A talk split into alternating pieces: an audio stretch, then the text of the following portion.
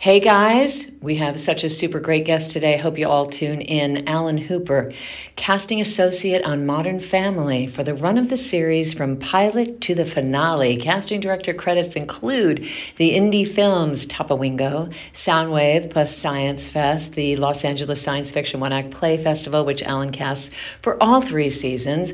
Alan is the recipient of four Artios nominations, and in 2015 he received the Casting Society of America's Associate Spotlight Award in Los Angeles. He is here for you guys, and he is going to imbue so much knowledge about casting, how things have changed since COVID, how uh, self tapes are number one importance, the little things to do in your self tapes, whatever. Take a listen. Here we go. Alan Hooper, welcome aboard. Oh my goodness, Alan Hooper, I'm so happy you are a guest today. It's been like a year, so we haven't talked. We talked a year ago, which, you know, COVID, times have changed, casting has changed, life has changed. I want to address that. I want to feel how it feels for you as a casting director to talk about the change of things and how it feels not to i don't know if you're in the office like bringing actors in yet but i don't mm, don't think so. And do you see that that's going to change at all or is it going to be this way for a long time? Talk to us alan hooper. So good to see you. And I'm loving your long hair. oh, uh, I would, as a guess, because you know who knows, and everybody has their own things they want to do in different offices. Mm-hmm. I imagine there's some that would want to go back in person, but if they have their own office, then that's their prerogative. But if they have a office provided by the studio, you know, the studios might want everybody to stay at home just out of an abundance of caution also, they probably have seen how much money they have saved over the last year and a half by not providing office space to casting offices. Uh, I know myself personally, I'm not sitting on the 405 for an hour twice a day. So it's been a good time savings for me to where even though pilot season was crazy like it always is, and there's a lot of work to be done, I still could take five minutes, go say hi to my wife downstairs, and then go back to work and I didn't feel completely isolated from her like I would have if I was in an office. That's so fascinating. So so it's had the reverse effect on you. So you're not isolated. You actually feel better. Well, yeah, I'm isolated, I guess you could say, from the actors because we're doing all self tapes for the most part. Our pilot, uh, this time around, everything was self tapes except for one chemistry read we did at the end. But even the tapes we sent to the studio, uh, for the test were self tapes, where two years ago, uh, not this, uh, last year, we did all of the uh, tapes go into the studio. We did like Zoom sessions and worked with the actors. But everybody's gotten so good at self taping that we didn't feel the need to do that this time around. Oh, so you actually just had people audition and then you would look through the tapes and maybe have a callback session and then no callback, just not a, really even a callback session. No. So what is it, Alan? So people have gotten so good at self tapes that you then you just went straight to the test deal. And what happens on? I want to back up though first. How? What makes that great tape? But when you're so you didn't feel like you had to get on and give adjustments you just went to the chemistry read and i sort of want the audience to hear about what a chemistry read looks like even the you know even for a guest star not necessarily a chemistry read what it looks like on a zoom session what it feels uh, like on a Zoom session, normally we just have the actors next to each other and everybody else turns their video off mm. so we hmm. can record just the two actors. And you know, obviously they'll turn the video on and come in and give notes and thoughts, you know, between each take. But it's just the two actors. And the fun part is trying to explain to them which side the other actor is on. so it looks good. So they're not both, you know, looking opposite directions. They're both somehow looking towards the middle that's the only thing that's a little tricky with it, but it's easy enough to give somebody that note of look to the left and that's where the other actor is. So if an actor comes on for a callback or a chemistry test session, it's maybe it's one actor, maybe it's just, you know, if it's just a callback and it's just them, or if it's a chemistry test and it's two people. So what happens? So they get led into the Zoom room. Is everybody on camera or is it just them at all times and they're just meeting voices? How does that work for the people that are listening? The way we did it was everybody was on camera. And so everybody said hi. You know, it was just like a live read, except mm-hmm. we were on Zoom. And so everybody said hi. And then when it came time to do the actual read, everybody turned their cameras off, which I think makes it maybe a little easier for the actors because you're not, well, it's a double edged sword. You're not seeing the people that are judging you, so you don't have to worry about being judged in the moment. But you're mm-hmm. also, with the comedy, you're not getting that audience feedback. Yeah. So, you know, you get rid of one negative, but you lose a positive.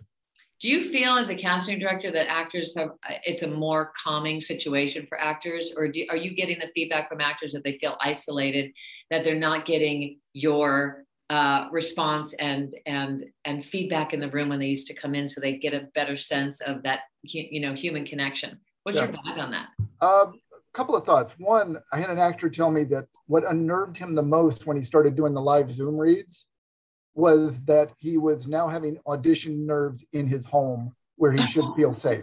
Oh God. So there was That's that. Awful. That's awful. The other thing that seems to be the overriding comment I hear from actors is they, when they were doing it live, they know they got some kind of feedback. They could get a vibe as to what people thought of them. And so, you know, back in the day, they could walk to their car just knowing to the pit of their soul that we hated them. and now, because of self tapes, they just don't get that affirmation that we hate them. or love them. Come on, let's go with the positive or I, love them. I know. I don't know that I've ever met an actor that went with the positive. I know, but I really help people instill that quality because you know in your mind you could actually an actor can leave thinking you hated them when indeed you love them. So that's just a mental mindset. Yeah, and exactly. and if the, and uh, truly if you love yourself then you don't go to that. You don't go to that. It's so easy to adjust that mindset. That's just my philosophy. Yeah. and it's really healthier for actors to think that in the first place yeah and i was making a joke i was going with the stereotype i, I know i'm sure there's there's a few actors that maybe thought we liked them Ooh, dry comedy. I love it. Yeah, I, I always tell the actors, I go, unless you're delusional, you will always think it's going worse than we think it's going. A hundred percent. Yeah, because they always know what they were trying to hit, the moments they were trying to create. And when they miss them, they're making the little mental note of, oh, I need to do that better. I need to do that better. If I get a second shot, uh, and then they might hold on to that in a negative way if they're not careful and thinking we noticed what they didn't do. Maybe we didn't. Maybe they fooled us. And most of the time, the reality is they do because they're you don't know. You don't know. I think if actors stay calm and focused and do the material as written, then it's all good. So I know your office is, you know, a stickler for having all the words. Yes. Precisely. Let's just address that situation. All casting offices are different. I'm a big believer that you honor the writer's words. You don't add words. You don't change words, mm-hmm. especially mm-hmm. for comedy. Let's address that for your your office. Yes. Yeah, we we take it to the level of Shakespeare. Yes. You don't add anything to Shakespeare. I take it a little further as well. I think if your punctuation perfect as well, it will help you out. Mm. Um, I've noticed actors when they'll like mush a couple of sentences together. Uh, the one I noticed recently was sometimes there'll be a period and then the next word starts with the conjunction, like and, or, but. And it just instinctually out of human nature makes the actors make it a compound sentence when the writer did not intend it to be a compound sentence. There's something going on after the period before you continue on with that conjunction. And it's so, go ahead. It's so interesting uh, you say that because, and especially in comedy, and I teach comedy to follow that punctuation because the punctuation in the script is actually telling you exactly how to deliver those lines. Yeah, it, it's a big clue as to where the turns can be and where the moments are. So I always go, if you can do that, you know, I always think making up the words makes it harder. Agreed. You know, I like being told. I, I always said when I was a high schooler, I was an awkward teenager and I wish somebody had given me a script that I could have gone around high school with to just, you know, say what was right, opposed to trying to figure it out for myself. It was not easy. That's so funny. And that's really, really true because if actors just fill in the blanks with their own personality, their own isms, and they follow that punctuation, they're going to do a great job. So, but the point being is that your office, punk, the punctuation, but the word for word is so important. I want to ask you this. So actors are always talking about the ending, you know, the button, and oh. actors have come in. Wait, actors have come in and added dialogue, and I'm like, stop. You're not the writer. Do a sound or a behavior, end it, but don't add any dialogue. Do you agree? I agree 100%. I actually pronounce it but on because I think you might make an ass of yourself when you do it. Ah, that's one of my cool. funnies. But it's I also go, so they do that little button at the end thinking it shows how special they are or whatever magic they want to try and create. Why aren't you doing it at the, at the beginning of the scene when you mm. still have our attention? You know, why is there no front on? Mm, well, there should be. There should be a little moment before. There really should yeah. be. But I mean, all these actors that think it's okay to add dialogue at the end of the scene why don't they think it's okay to add dialogue at the beginning of the scene? Mm. Wouldn't that make more sense? It just, but no, we when we put out our self-tape instructions, the very first, I was pulling this up as I was talking to you. It's them on my computer. It says, "quote Say the words as written," and words as written is in all caps. Mm. No improvising, no ad libs at the end of the scene. Ah, and so, but people can't. You I think actors don't understand, but you don't have to add words to have a to have a to close it with a funny moment because physical and a thought is even funnier than adding words that might not be funny. Well, exactly. You should still be in the scene, and there might be a reaction or something a at the end that keeps it going. The other thing is when we cut the sides, we're trying to make it a scene. Mm. And so we've given it the end we think it should have, Mm-hmm. And so when the actor adds the button, not only are they telling the writers they know a way to do the script better, they're telling casting, oh, let me show you how you should have cut the sides. Fascinating. That is awesome. That is great. I hope everyone just heard that really, really clearly. Um, so you know, people have been, you know, doing self tapes now for a couple of years, and and and it has been going on way before, but now this is just the thing, right? Yeah. So there's this conversation that's out there no props, have props, do it. I know I'm a big believer of my way of really filling the environmental life, behavioral life, but for your office, what how do you feel about that? I think on uh, self tapes and even uh, to an extent with the live Zoom, you can get away with props that you would not have brought into the real office. Yes. And there's one of the suggestions I'll give actors nowadays is if you've got a multi-person scene, or even if it's a single person scene, you could do this, but print little thumbnail headshots of each of the actors that are in the scene with you and put them up over here. I'll never see it, mm-hmm. but it's something that might let you be more in the moment. And I think that's all well and good. I don't think you have to do it, but if it helps you bring it to life, of course do it. But at the end of the day, this is still what I'm looking at. Mm-hmm. I'm looking at what the, what's going on here. The rest of it is just stuff I think to help the actor. I saw there's a Captain Crunch commercial.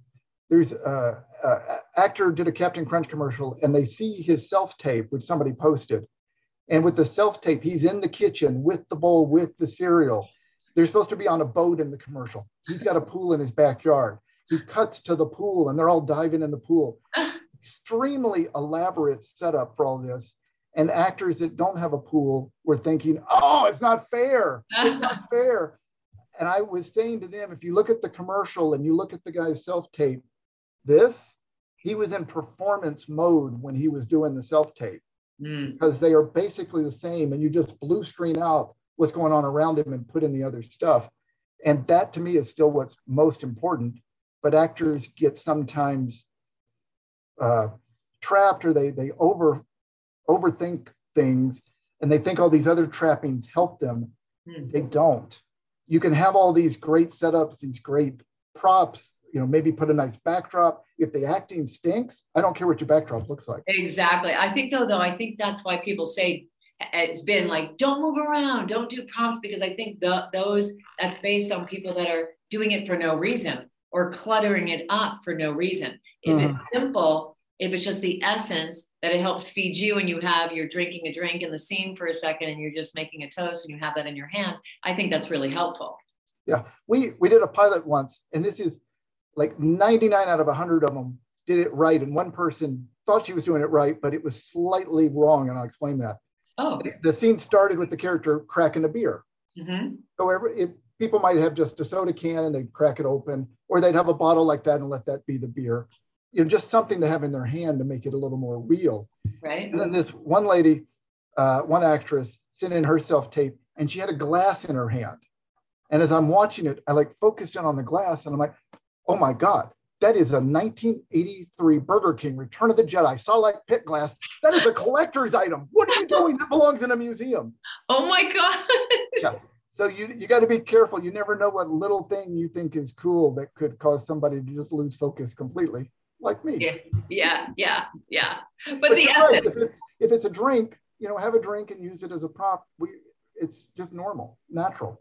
And I think it's so lucky for actors to have that. I think self tapes are a beautiful, lucky thing that you don't have to stress in your car and sit in that waiting room and can sponge off people's energy. And then even, you know, going in the room. And if you guys are having a bad day, you know, your energy is going to be different.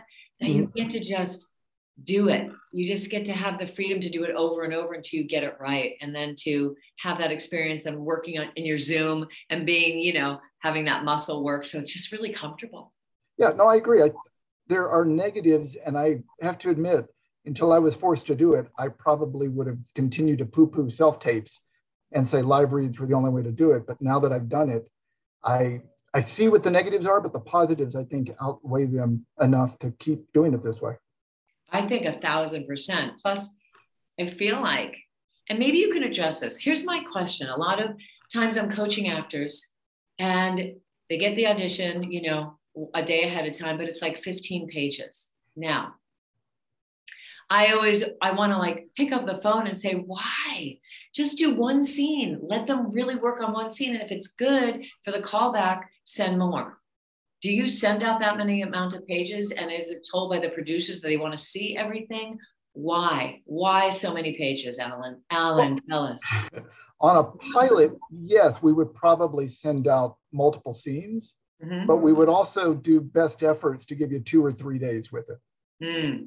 You know, as we get further into the process and things get a little crunched, we might not have the luxury of giving you that time. Mm-hmm. But there's with the pilots, there's usually something in each scene that they want to see the actor bring to the character that's, you know, they can't put all those emotions in one scene. With uh, a series, occasionally you'll have a bigger role but with the bigger roles, we were still maybe sending two scenes at the most. Mm-hmm. You know, and it might be a number of pages. But the other flip side of it is if you're working on a sitcom and you go to the table read, they might rewrite the script extensively and you get the pages at midnight that night and you start rehearsal the next day at 8 a.m. Mm-hmm. So those that can do 15 pages in a day are at a certain higher bar and will surpass those that can't. But you're right, it's it sometimes seems burdens, burdensome and uh, too much. And I, if I see a specific example, I can go, oh, I don't know why they were doing that. But typically, they, they should have a, a reason for doing it. And they, because producers want to get it done as quickly as possible. So they're not really asking for more than they think they need. Yeah. I just find it interesting because I feel like sometimes and that's not to say you do that but it's just sometimes actors feel you know really rushed and can't do the best work. They can only do the adequate work because there's so much material. Yeah. that makes sense. I was actually going to look and see how many pages we had for our pilot. I don't think I have to say I don't think it's based on your office on the amount of people that I coach for things from your studio. It's not. It's more on. I've had other experiences, but I wanted to address it because maybe you know it's it, and your answer basically is is that there's different essence of of of you know the quality of the character that you want to see and to yeah. see if that person has those you know the depth or the or, or the emotional drive? Well, I always like to have concrete examples. I looked at the four roles we were casting on our pilot Hungry, and it was just four roles because we were recasting from having cast it last summer. Uh, three of them had four pages, one of them had six pages. Yeah, that's not a lot. And plus, can I side note? I loved all the writing for that show so much. I thought it was hilarious. Well, hopefully, well, I, I don't think it's going anywhere else after NBC passed on it, but it would be nice if it got a second life somewhere it's great. All my favorite pilots I work on, I love the writing so much. I don't know why it never goes. I don't know if it's, I don't know what happens. I don't know what happens in the process. I thought it was really, really funny. I thought it was a great concept. That's just yeah. Su- Suzanne, who is the writer, she's really talented, and uh, it, we had a great time working with her again. So what is it, Alan? What is it that grabs your attention when you when you're looking at these tapes? Can you focus in on one or two elements? Is it the person's just natural energy? Is it the way they turn in? Is it the opening moment? Is it their connection? Is it just different for everybody? But what is it that makes you want to see that person again? It really is different for everybody. Yeah. It, just, it clicks or it doesn't click. Mm-hmm. Sometimes it doesn't click because they're not right for the role. Mm-hmm. You know, if it's a simple one, like we had a, a security guard on Call Me Kat that had to escort Cheyenne Jackson out. And mm-hmm. Cheyenne's a tall guy. Mm. So you're looking for somebody tall mm-hmm. that you believe they dragged him out of there. Right. And so it's a physicality to it. But then when they speak, it's got to have a weight to it that you realize you don't want to mess with them. They're mm-hmm. taking you out. Uh, but it's still, with that one, it had to have a politeness to it because they were security guard for Robin Thicke. And, you know, even if there was a crazy fan, he would, you know, handle them with kid gloves and be polite to them. So it, it has all of that in it. And then you just see the actor say, sir, you got to go. And it all somehow comes out in those few words. Well, because you have to have a full life of that character, one line or 50 lines. Yeah. With the, the yeah. bigger roles, it, it really is just how the actor has intuited what the writer's intent is mm. and how they've made it their own and brought it to life mm. and just filled it and just seem right for it. There was another role on Call Me Kat we had where we needed kind of an older newscaster Mm. So they all had to have the newscaster vibe, mm. but they also had to have a genuineness to them, even if he seemed insincere as a talking head on TV. Mm. mm. That's tricky. Yeah, it is tricky because you want to be real. You don't yeah. want to act like a caricature of what that would be. Yeah. yeah. The difference between being a ham and being hammy. Yeah, yeah, true. Let me ask you this. It just came into my mind do you like when actors send in two takes three takes what's your what's your take on that do you want just one take and just like just one take or um, i want just one take but we if they feel the need to send more than one take we will typically watch them depending on the size of the scene mm-hmm. you know we had, we had one actor i think send in five takes and they all looked exactly the same and we couldn't figure out why they were sending in five takes well, that is a problem. That's a little bit of a problem. I think two yeah. takes extremely different. Well, I also go with, you know, and, and this is just a generality. Every specific situation can be different. Mm-hmm. But I always say, do you want to spend 50% of your time on this take and 50% on your time on this take or 100% on this take? Mm. And if somebody else is spending 100% on one take, are they going to beat you out because you were splitting your time between two different thoughts? But there's so many ways to skin that cat in a scene. So there's, you know, so sometimes I think that if you give those two like a grander, bigger version or and a more internal version, there's different elements that can come out in those takes. That's my opinion. No, no, it's possible because I think it's a little more uh, permissible with the one-line roles. Well, of course. yeah. But the one thing I will ask actors when they send multiple takes, I ask them to send multiple clips because we're only going to send which take we think is the best to producers. It's rare that we would send more than one. So if you want me to spend extra time watching extra clips, I would like you to spend a little extra time doing the editing for me. Yeah, so send it separately. Each take send separately. Yeah. So when people are coming in for you, I think you guys, well, you do both. You do single cam and multicam, right? Correct. What is that necessary adjustment that you feel actors should make when they're coming in for the multicam versus the single cam? Uh, well, I think if you're going from, say, stage to multicam, you're compressing everything slightly. Mm-hmm. Multicam to single cam, you compress it a little bit more.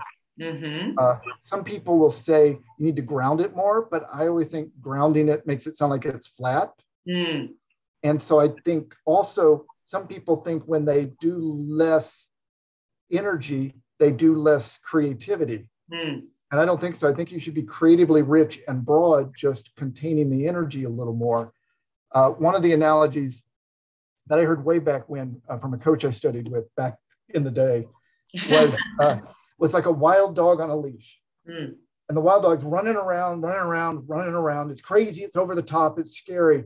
You take a foot of rope away, it's still the same wild dog. It's running around, it's running around, it's running around, but it's gotten more intense somehow mm. because that energy is compressed into a smaller playing area.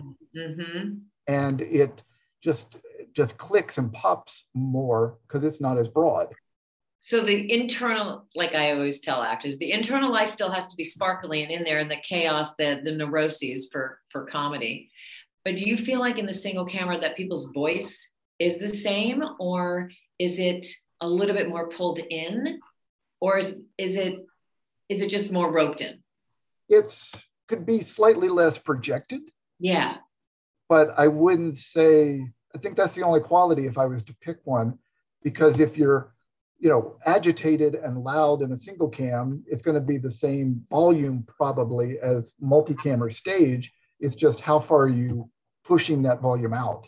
It's such a tricky thing. It's such a tricky thing for actors to to make that adjustment. I mean i love single camera because for me single camera is that you're thinking one thing and you're saying another. So it creates that internal thing that really makes it a little bit stiller to me yeah. the multicam it feels like it's a little bit larger and the stakes are a little bit more neurotic so higher. So it's a little bit like it's just a little bit grander. But it's a fine line because it has to be all be based in the truth. Yeah. Well and it also depends on the show itself as well because there's such a wide range especially in the single cam world.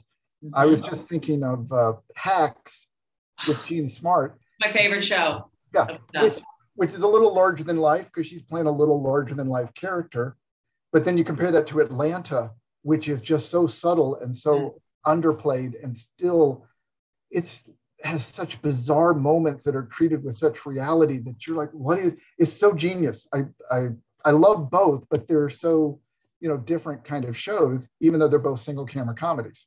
Yep, I agree, and I'm obsessed with Hacks. I think it's so.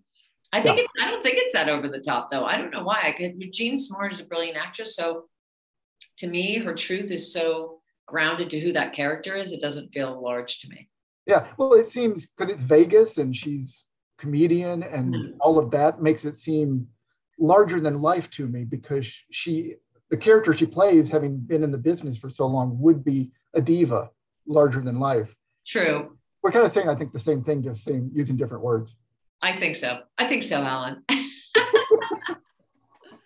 so how do you feel about dressing for the role i think you should do something that helps you feel like the role you know, like with the blue collar role, you wear jeans, not slacks. If it's the white collar role, you wear a dress shirt, not a t-shirt. But I don't.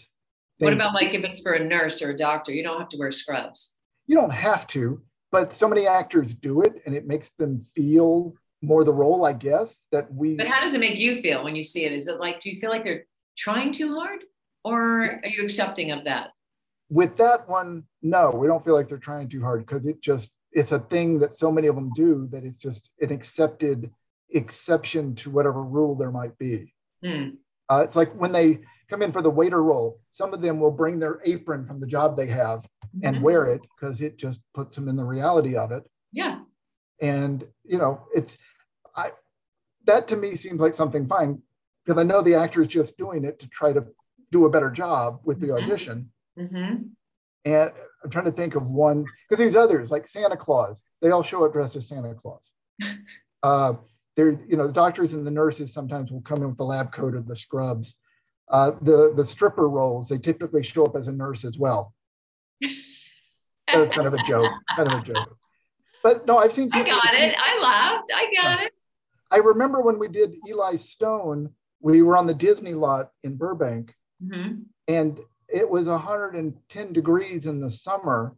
So some of the actors didn't think to take the coat off and put it on when they got there.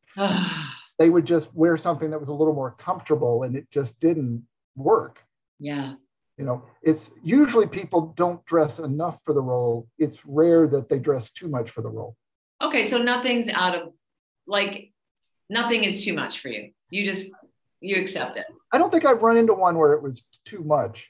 I mean, the, the one that was too much and it was just a crazy, will never happen again we were trying to find clowns for Modern Family, and we had scheduled 20 actors, and they were told they could either come in their clown persona or bring us a headshot that showed us what they looked like in full, you know, clown regalia. And most of them came in full clown outfit, which was awesome because it happened to be my birthday the day we were doing this. Ah! But the last guy that showed up, he came in an Elmo costume. Oh. Yes. And we're looking at him and he's he's standing there. He's got red fur from his neck down. He's holding mm. the Elmo head. Mm. And I'm thinking it's awesome because not only did I get 19 clowns for my birthday, I got an Elmo.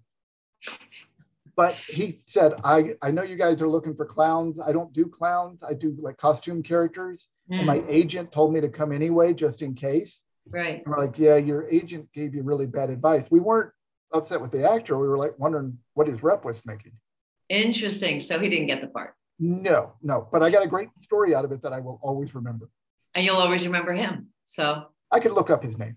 Ah!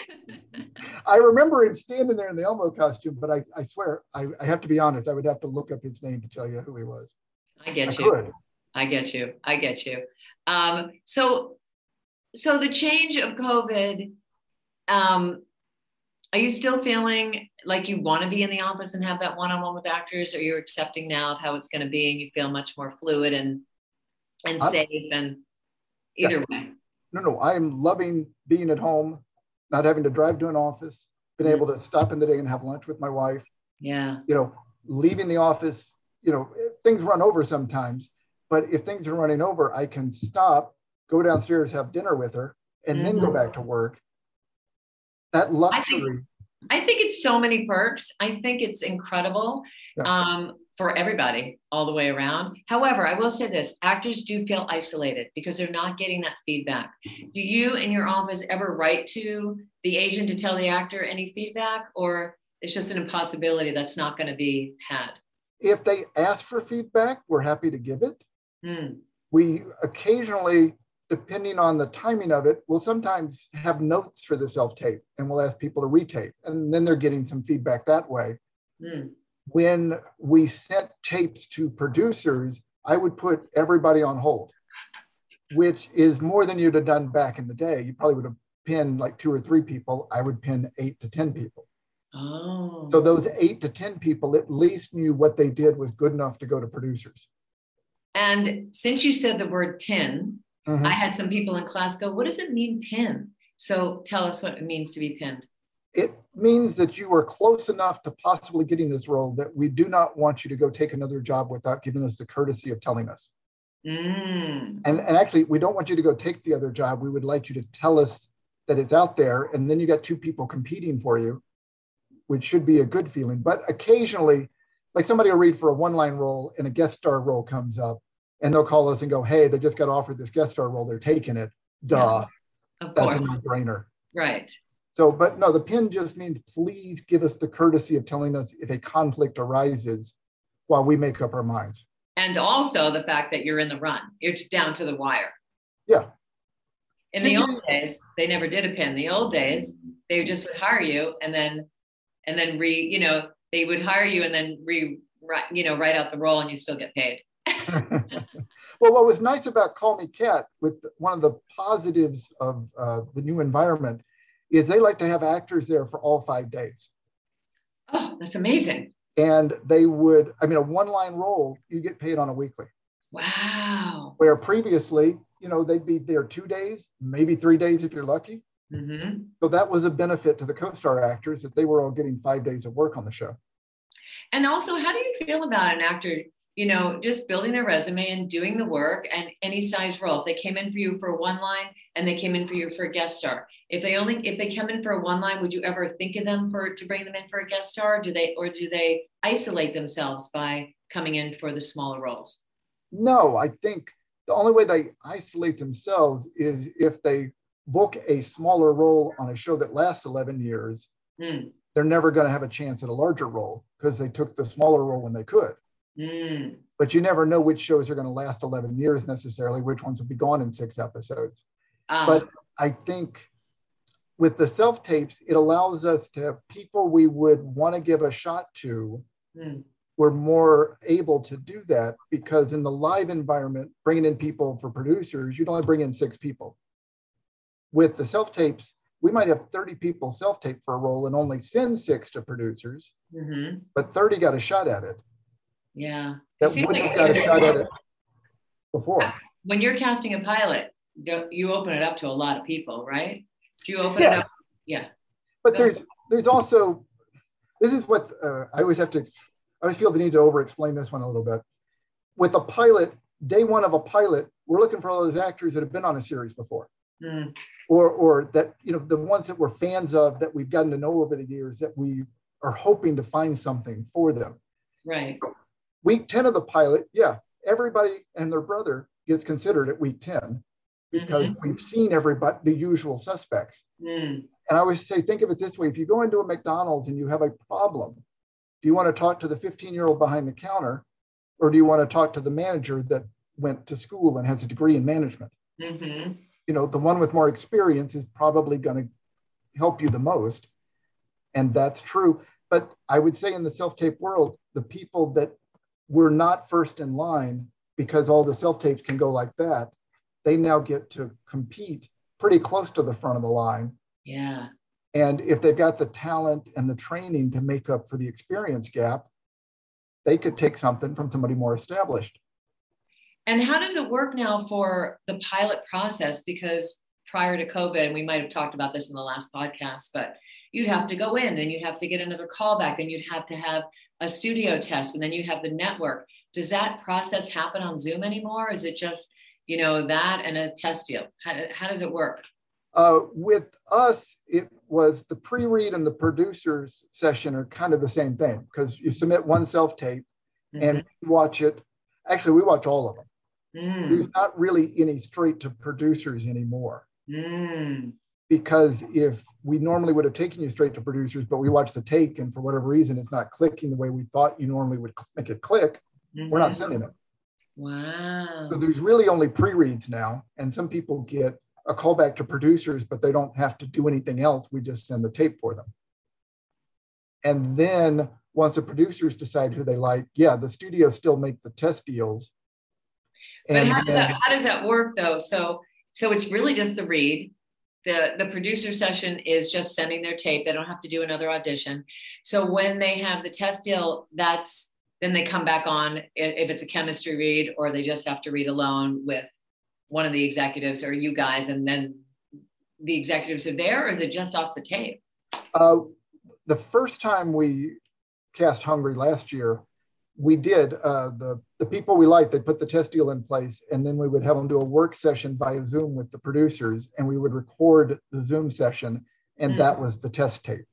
Interesting. This time around, we took the actor's actual self tape and sent it to the studio, but the in both cases, the studio is not watching the video until the test deal is in place. Mm. So that's the kind of Chinese wall, so to speak, that uh, they could watch it, but they obviously don't want to watch it and give any actor leverage that they know they're in the running and then they jack up the price of how much they would charge. Got it but it's not like a whole like it used to be that you have to come to the studio and you have to be in a room and there's 50 people in that room so that's not happening yeah. anymore well and that was kind of going away before the lockdowns was it because we were especially on the single cameras mm-hmm. we would bring them in for a work session with the director or the producers we would record the work session uh, fox where i remember doing this they had a room dedicated to this that you had to reserve with nicer cameras uh, microphones, a nicer backdrop, lights uh, that made it all look much better. And then mm-hmm. you would edit those videos together. And we would all go into a room together and watch them with the studio executives. Mm. But the actors wouldn't be there. We'd just be mm. watching mm. tapes in so person. much better. But that's so much better.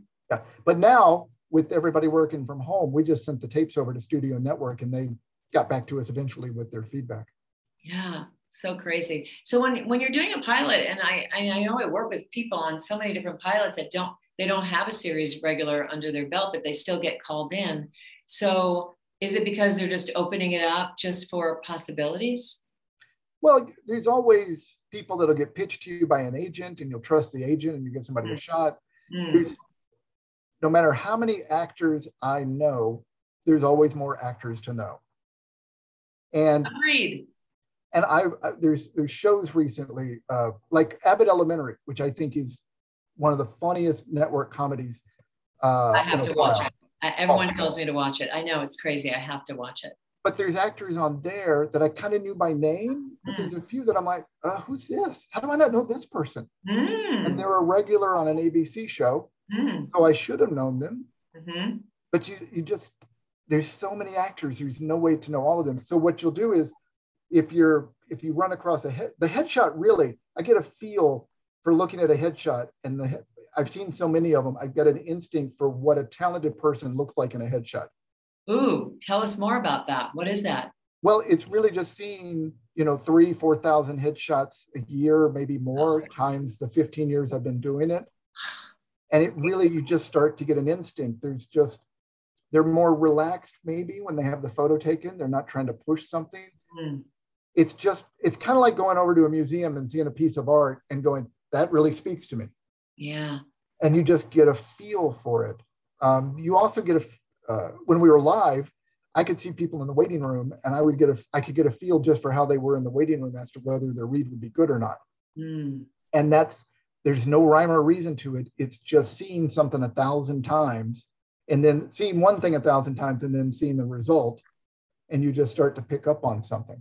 I think it's that positive energy that people feel, the confidence, that confidence level. And when you feel confident, you don't have to push or show, you know you're enough but I'll, I'll see a headshot of somebody that looks right for the role. I'll click on the resume.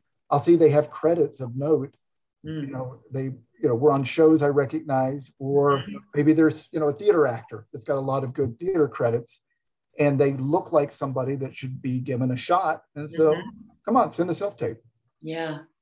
So, what's some great advice you have for actors out there that are striving to become regular working actors or on a series regular? What What's some advice you have for them? Oh, uh. Stay in training. Yes. Well, yeah, it's all the same stuff. You've got to, you know, your talent is what God gave you. Mm. You know, the training is the amount of time you're willing to study. And, you know, you need to put in the time to do that. There, there's very few people that are so talented that they don't need training. Mm-hmm. And even, you know, even the, the, the, the you know, you find a gold mine, you still smelt it down and get out the impurities so that it can be even more pure and more rich. So that's, you know, what the training is there for. You know, the preparation is just getting ready for one specific role. And so it's it's really it's practice, practice. It's like how do you get to Carnegie Hall? Practice, practice, practice. Correct.